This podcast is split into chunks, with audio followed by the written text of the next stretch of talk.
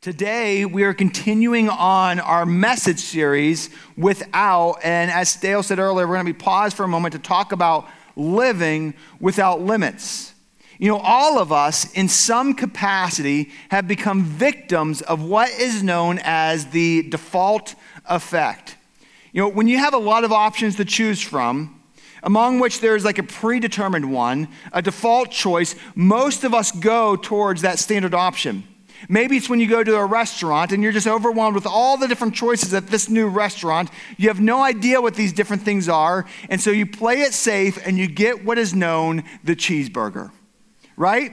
Because it's scary to venture out into the land of the unknown. So let's play it safe and stick with our default mode and go with that. In other words, we have a tendency in our default mode to stick with status quo to just kind of go through and coast through life and play it safe. And when we stay within our boundaries that we create, and we stay clear of stepping out of those boundaries, we're in what's known as the comfort zone. The comfort zone is safe, it's what we know. But so often we miss out on what God wants to do simply because we stay in what is known within our own comfort zone our own default mode. We all have it. But nowhere in all of the Bible did you ever read God say, I'm going to use you, just stay in the safe zone. Stay where it's comfortable. Just keep going with, with your default mode, and I'll use you in that way, in some way. No, when you read the Bible from Genesis through Revelation, from, from Adam and Eve to, to the men and women who God used in the book of Acts, over and over again, God said, I want to do something significant, but that requires you stepping out of your default mode. That requires you stepping out of, out of what is comfortable, what you know. Because what happens, there's a significant problem with this, and that is Jesus never instructed us to do that, and we, we get stuck in a rut. And so many times, we're stuck with what ifs because we stayed in our comfort zone. I don't know about you, but I don't want to be the, at the end of my journey, laying in my bed with a whole life full of what ifs. What if I talked to that person? What if I would have stood up and said something in that situation? What if when God put that buzz in my heart and, I, and said, go over there and, and, and feed that person or, or do that? What if I obeyed? What would have happened? I already have too many what ifs, and I don't want any more. And the problem is, so often we stay in our comfort zone and we just get a life full of what ifs because of our fear of step, stepping out of what we feel is safe. But life is so full of limit pushing moments. I mean, we've all had them. Maybe it was when we walked onto a new college campus for the very first time and we have no, uh, no idea how to get around and we have no relationships with anybody on this campus. And now we're going to spend the next four years of our life here. You've been there. Or maybe you move into the new city and you're trying to figure out, or maybe some of you moved into Pittsburgh and you're wondering, how in the world do I drive through the city when all the roads go this way and that way and up and down, right? Yeah, you've been there. It's challenging. We want to stay in our default mode. Or maybe you stepped out in that limit pushing moment when you asked that cer- certain someone out on a date. We've all been in those moments. We've all been in those moments that, boy, if you want something to happen, you need to step out of what is comfortable right now, or else you're going to miss it. You're going to live with the what if. And in the spiritual sense, we need to step out and we need to live without limits. Because you know what?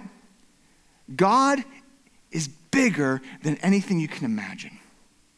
He is. He's bigger than anything you could ever come across. And those fears that you face, He's bigger than them. He is. And He will lead you through it. I mean, think about it. how many times do we limit ourselves to what we see? To what we understand, to what we feel is logical and sensible. How many times do we miss God's miracles and limit His changing power in our lives because we just want to play it safe? And so we stay in our default mode. And so often we stay in this default mode simply because we have confidence here. We have confidence in what is familiar. I know this, and so I get it. I'm gonna, I, I know this city, and so I'm gonna stay here. I, I, I know this environment, and so I'm gonna stick in this environment. You know, my boys, they love to play video games. And oftentimes they call me downstairs to play one of their video games. Mario is one of the big games in, in the Balbach household. And let, let me just be honest when I play video games with them, I like to stay on level one. You know why? Because I know how to beat level one. In fact, I can beat level one in minutes. I am very good at level one. Level two, that's a whole nother story.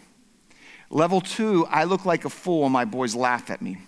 And I get frustrated and I try not to throw that remote. You've been there, right? Because I know level one. And sadly, spiritually th- speaking, there are too many of us living out our Christian faith in level one. Too many of us have been staying, spiritually speaking, in level one, saying, This is the safe zone. Okay, I know God, I, get God, and, and I'm just gonna stick it here. You know, He might be calling me to something significant to, to get out here and do this, but you know what? I don't want to do that because that's dangerous. That's the unknown. That's scary over there. I want to stay here in level one because it's safe here. And let me tell you something level one gets boring after you play it for a while. And so often you miss many opportunities of what God wants to do in you and through you because you're too busy trying to play it safe. You're playing it safe and you have no idea what doors God wants to open up to you because we have confidence in safe rather than confidence in the God that is truly bigger than all the stuff that we have to face. We need confidence. And so, my question to you what do you have confidence in? What do you have confidence in? Living without limits means taking those big steps of faith with God. It means taking a step out of our default mode and allowing God to do something significant in you and through you, just trusting Him enough. Look at this verse in Hebrews chapter 11, verse 1. The writer writes this most amazing statement when he says, Now faith is confidence in what we hope for and assurance about what we do not see.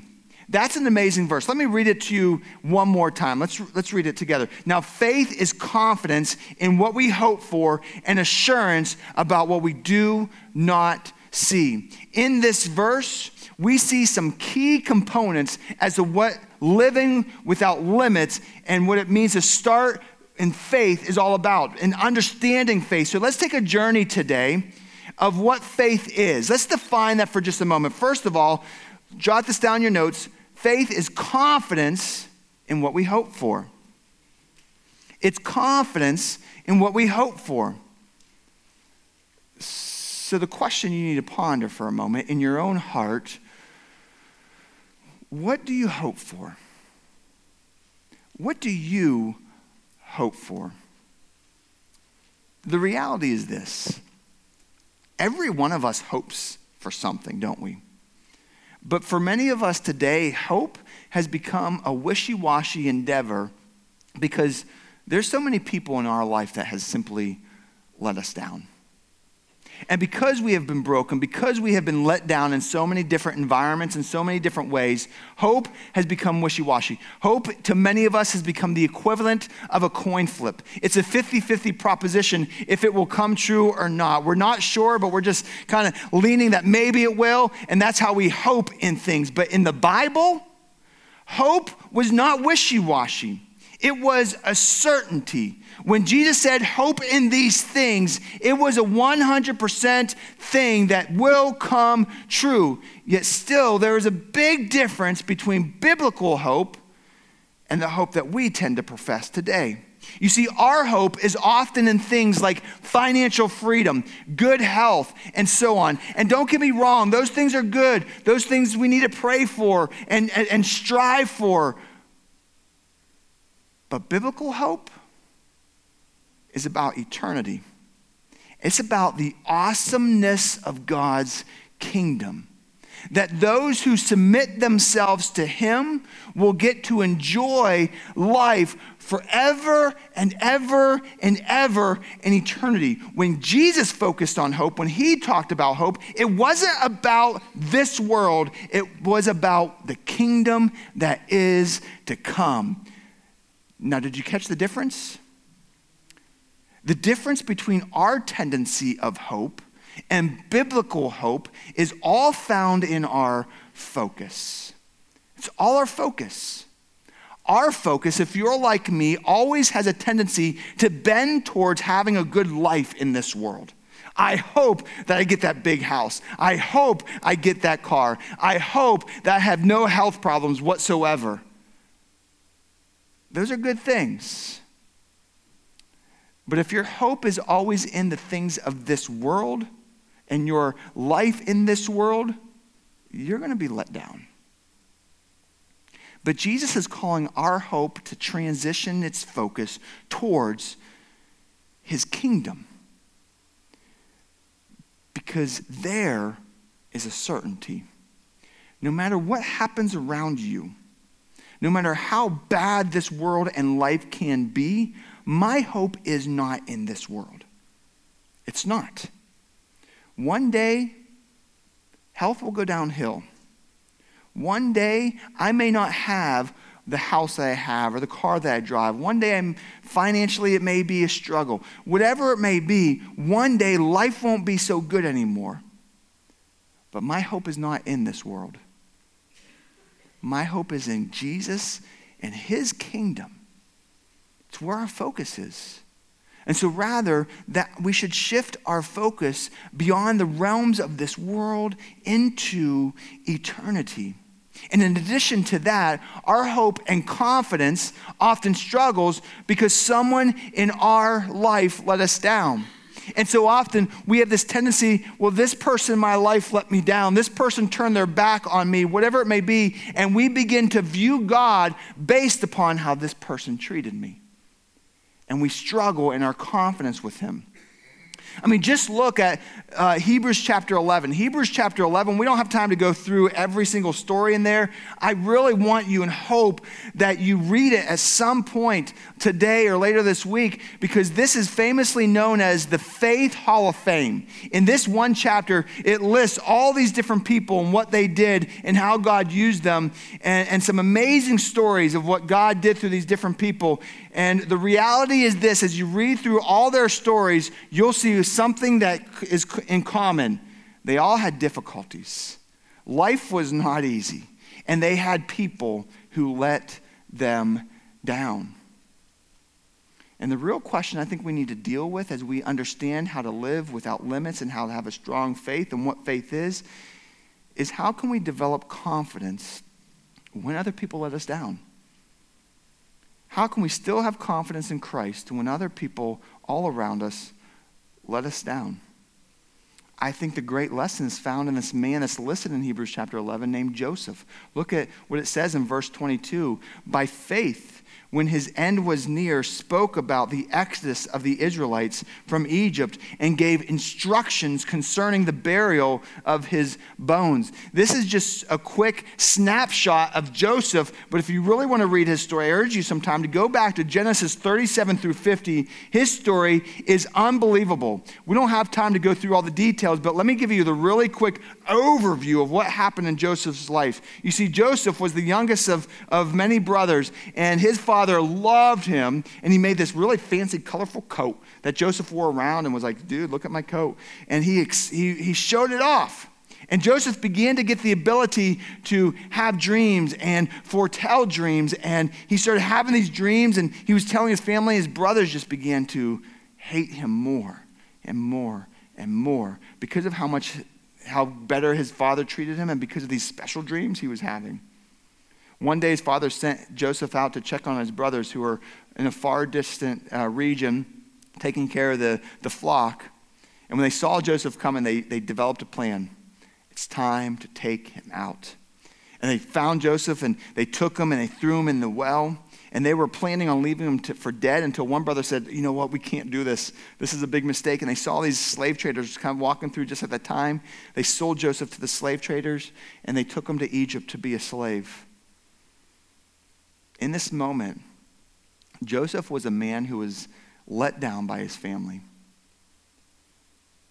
His dad failed him. His dad failed him because he didn't protect him. He wasn't there for him when he needed him most. And his brothers, who were supposed to be his boys, they let him down too. You know, they were supposed to be there for him, to protect him, to, to be, okay, no matter what happens, how these people treat you, we're always there for you. And they turned their back on him. And they sold him to slavery. And many of you are struggling today because your family is broken. Maybe your family right now, or maybe the family you grew up in, whatever it may be, you're struggling in your relationship with God and your ability to have confidence simply because your family has been broken. And you have no idea how to pick up those pieces. You have no idea how to move forward. Well, if that's your story, there is hope. There's hope. Moving on with Joseph, he was in slavery. He was bought by this uh, high up guy in, in Egypt named Potiphar. Potiphar took him in, and, and Joseph was a man of integrity. He worked hard, he gave his best. It's amazing. Despite his, his circumstances, Joseph continued to be a man of integrity and always gave his best at his job, even though life was beating him down. But yet, after years went by, Potiphar's wife tried to trick Joseph to sleep with him. And, and Joseph didn't do it because he was a man of integrity. So she tricked Joseph and she tricked her husband. And her husband, Potiphar, got so angry, he threw him in jail and then had nothing more to do with him.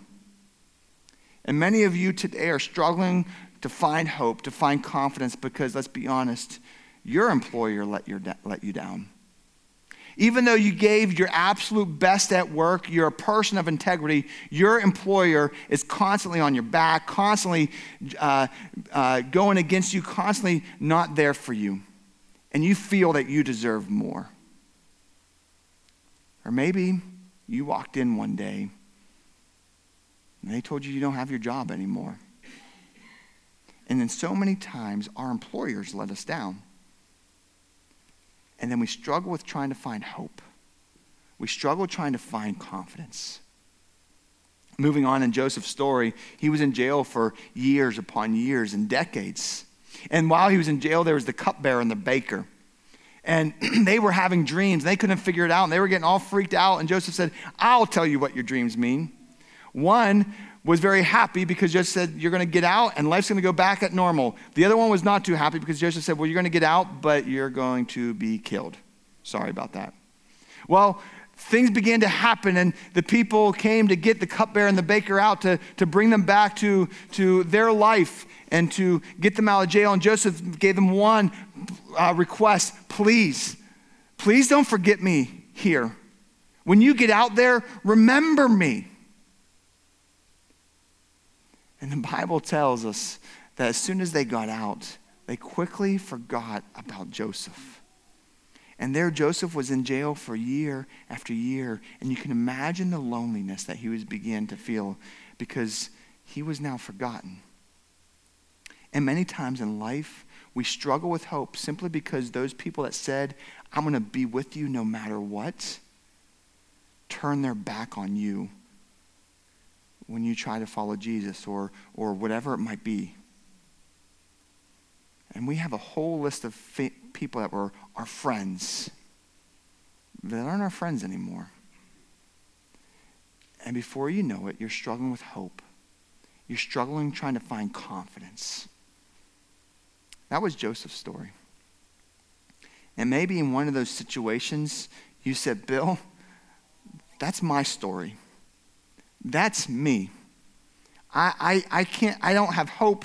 I struggle with confidence because maybe it was my family, maybe it was my job, maybe it was people that claimed to be my friends, whatever it might be, but they let me down. And now I struggle with viewing God in a way that I can have hope and confidence in how I can move forward. And it's just brokenness. How can I find that? Joseph amazes me. Because after all those decades of pain and brokenness, Joseph's brothers came back and came up to him. They didn't know who he was. Joseph had all the opportunity to destroy them, but he didn't. And look what he says in Genesis 45, verse 5. Joseph says these words to his brothers And now, do not be distressed, and do not be angry with yourselves for selling me here. Don't be angry for selling me to slavery and put me in misery for 30 years. But he says, Because it was to save lives that God sent me ahead of you. Despite his burdens, despite being let down by all these people, Joseph had confidence that I longed for.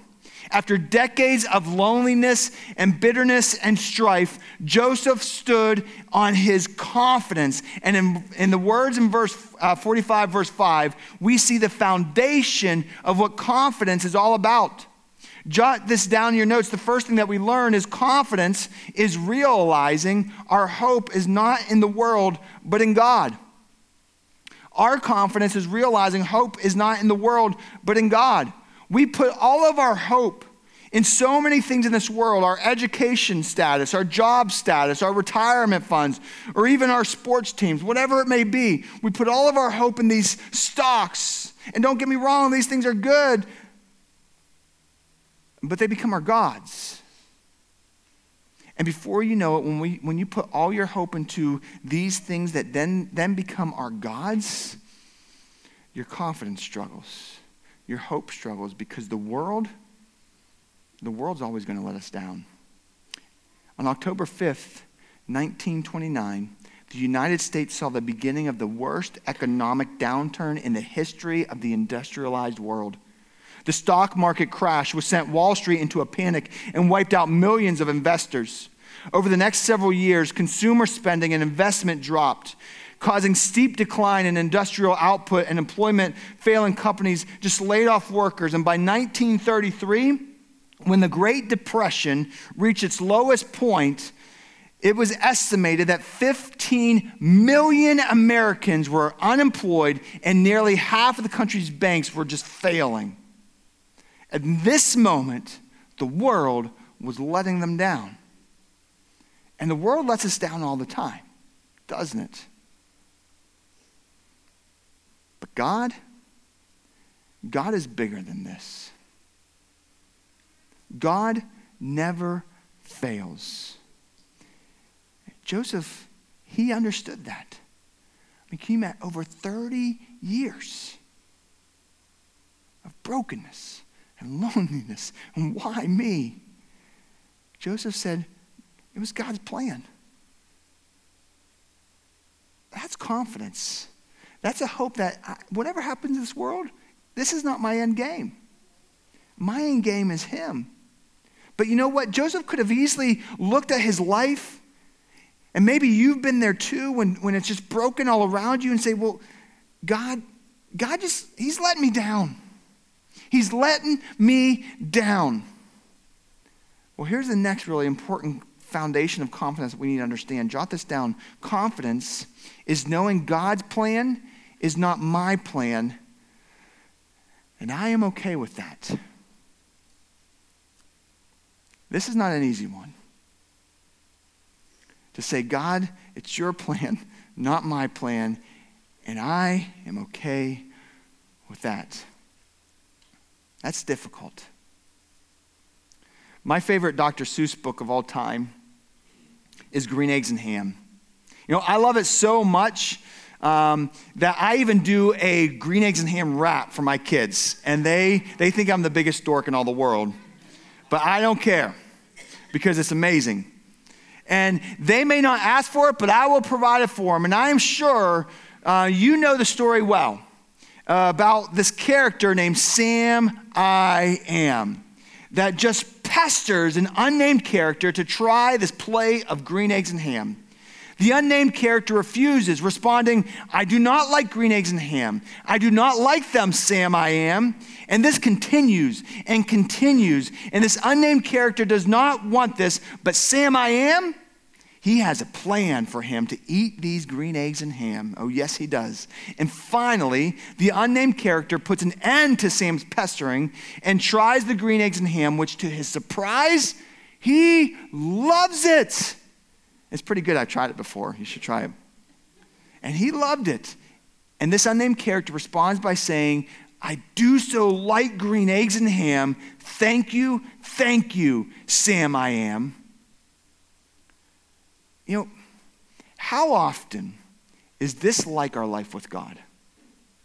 We feel like God is just pestering us to have confidence in Him, to step out of our default mode, to step out of our comfort zone, and He just won't back off, won't leave us alone. He is just pestering and pestering because, you know what, God, I, I, like it in level one. I like it in this default mode. Don't, don't take me out of this. I want to stick with my desires, I want to stay with my own way of life. Yet, those moments, when we trust Him enough and step out, we find ourselves in a similar mode of this unnamed character in Green Eggs and Ham that we're just in awe. I can't believe what I was missing. What took me so long? And you will never know that until you step out of your comfort zone, until you step out of that default mode. The more you stay in that default mode, the more you're going to deal with the what ifs later on in life. It's time to step out of there and see what God has planned for you. See what God wants to do within you and through you. You know, God has significant plans for you. But His plans are not going to be your plans. And it may not be the easy road. And we need to find the ability to say, I'm okay with that. I'm okay with that because my focus is not this world. My focus is his kingdom. Let's move on. The next thing we see from Hebrews 11, verse 1, about what faith is, is the assurance about what we do not see. Assurance about what we do not see. This is a tough one because I want to know the plan. I want to know how it all goes down. I want to know if I step out of this default mode, if I step out of this comfort zone, I want to know, okay, it's going to go like this step one, step two, step three, and then it's all going to play out like this. And here's the roadblocks along the way. I want to know that, but God never works that way. He says, take the step, and then I will begin to reveal my plan. Jot this down in your notes. The journey is built on trust. The journey is built on trust. At some point, confidence comes into play when we have the ability God, I trust you. Have you ever been rappelling? You know, when I was growing up, I was in Boy Scouts, and, and we did a lot of great things in the outdoors. And this one trip in particular, we went on this trip to go rappelling. And I was 12 years old at this time, and there was different uh, cliffs to go on. You had to work your way up. There was the 10 foot cliff, and then there was the 30 foot cliff, and then there was the monster, the 80 foot cliff. Now, the 10 foot cliff, before you did anything else, you had to do 10 foot, then 30, then 80. And so I did the 10 foot. Everybody did the 10 foot. It was nice and easy. And, and then, you know, we got to the 30 foot cliff, and it was one of those cliffs that came down and then jetted in like this. So was, you had to hang, glide, you know, your way down. And so we got there, and I'm sitting up there, I'm, I'm debating my mind, okay, the nerves are working up a little bit. Do I do it? Do I don't do it? Do I do it? And I remember watching one of the older boys because it was around the winter time, and they started going down, they, they hit a little sheet of ice and slipped, you know? But then they caught themselves. Everything was fine. But that caused the nerves to Billy Boy to go up a little bit more, right? And I decided, you know what? I, I don't think I want to do this. And I got too scared in that moment. And then I watched all my buddies who did the 30 foot cliff, who went to the 8 foot cliff, and I thought, oh, they're having so much fun. I want to do that. But I wasn't allowed because I didn't do the 30 foot cliff. And I missed out. And I had the what if because I missed the chance. I miss stepping out. But you know what rappelling is? Rappelling is all about trust. Because if you've ever done it, you, you, you get all the ropes tied up and you start walking to the end of the cliff and you start, get to the edge of the cliff. And then what you need to do is you just kind of sit on the rope, go out, and you put your feet on the edge of the, the wall. And then from there on out, you are completely trusting your buddy down there on, at the bottom of the uh, cliff with that rope. You know, you want to yell, do you, I just want to make sure, do you really like me? Right? Like, you don't have any problems with me right now, right? We're clear. Okay, we're good. That's the type of trust that we need to have in God. That at this moment, I don't have the control anymore. I don't. That guy does. And in life, to have confidence, the journey is built on trust. At some point, I don't have the control anymore. God does. And I trust Him enough to take me through. Do you have that type of trust? Another person in Hebrews 11 that identified that type of trust is Abraham. In verse 8 of Hebrews chapter 11, look what it says. By faith, Abraham, when called to go to a place he would later receive as his inheritance, obeyed and went, even though he did not know where he was going. Abraham is so amazing. And again, we don't have time to go through his story. I, I encourage you to go into Genesis and read his story. But he came to this point, and, and God said, Okay, Abraham, I want you to sell everything Pick up your house, pack it up, and let's move. Where are we going? I'm not telling you. What's your plan? You're not allowed to know. But I need to move. You need to move. I mean, what would happen for you if God came and said, okay, today, go pack up your house right now. Tomorrow, you're moving. I got the U Hauls waiting. God, where am I going? You're not allowed to know. Not telling you. What's your plan? Can't tell you that. You just need to go. And Abraham trusted.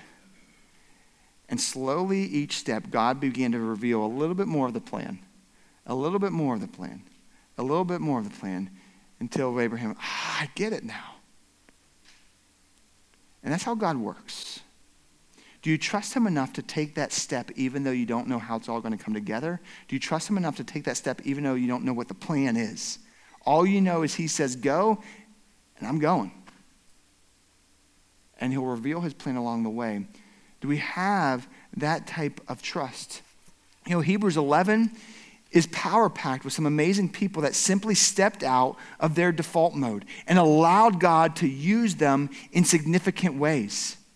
You know, have you ever thought about how God desires to use you and how he wants to use you in significant ways? But he's just waiting and waiting. Just step out of your default mode and trust me.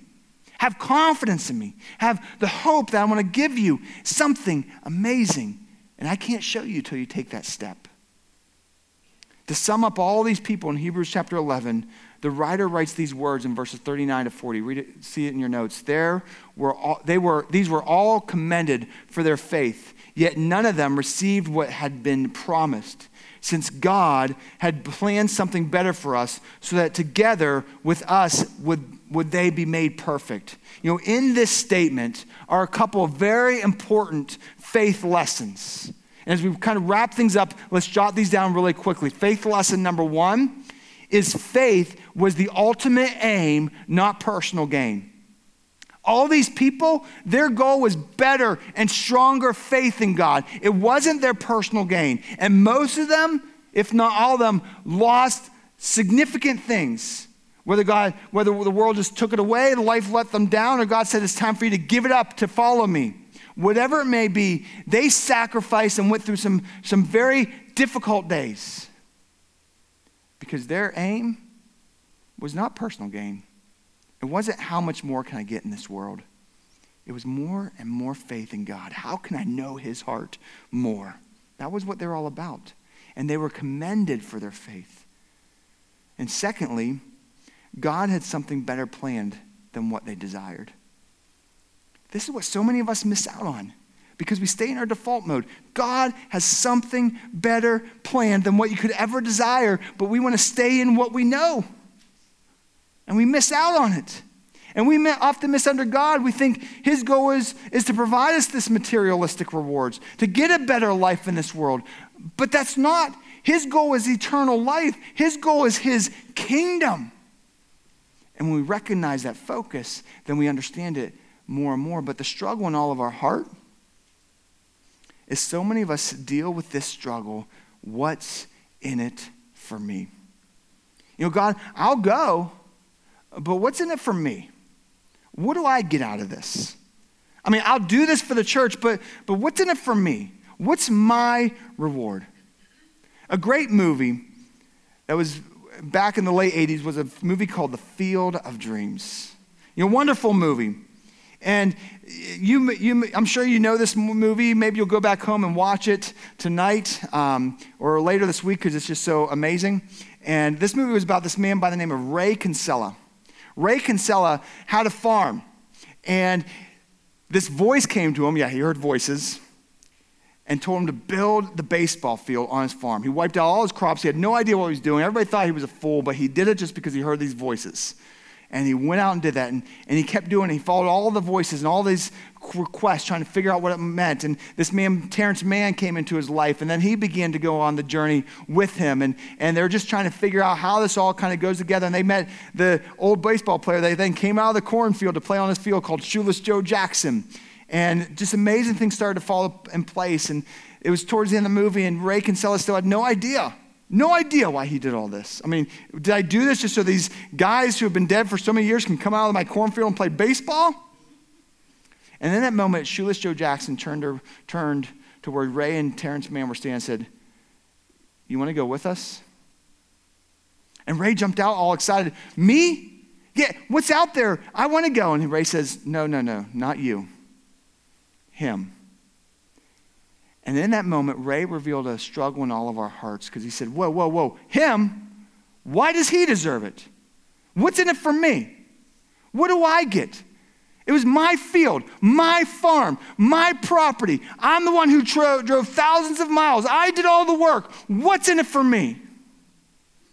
And Shoeless Joe Jackson just says to Ray, I think you should stay here, Ray. Why? Ray? I think you should stay here. And in that moment, Ray turns, and there's his dad.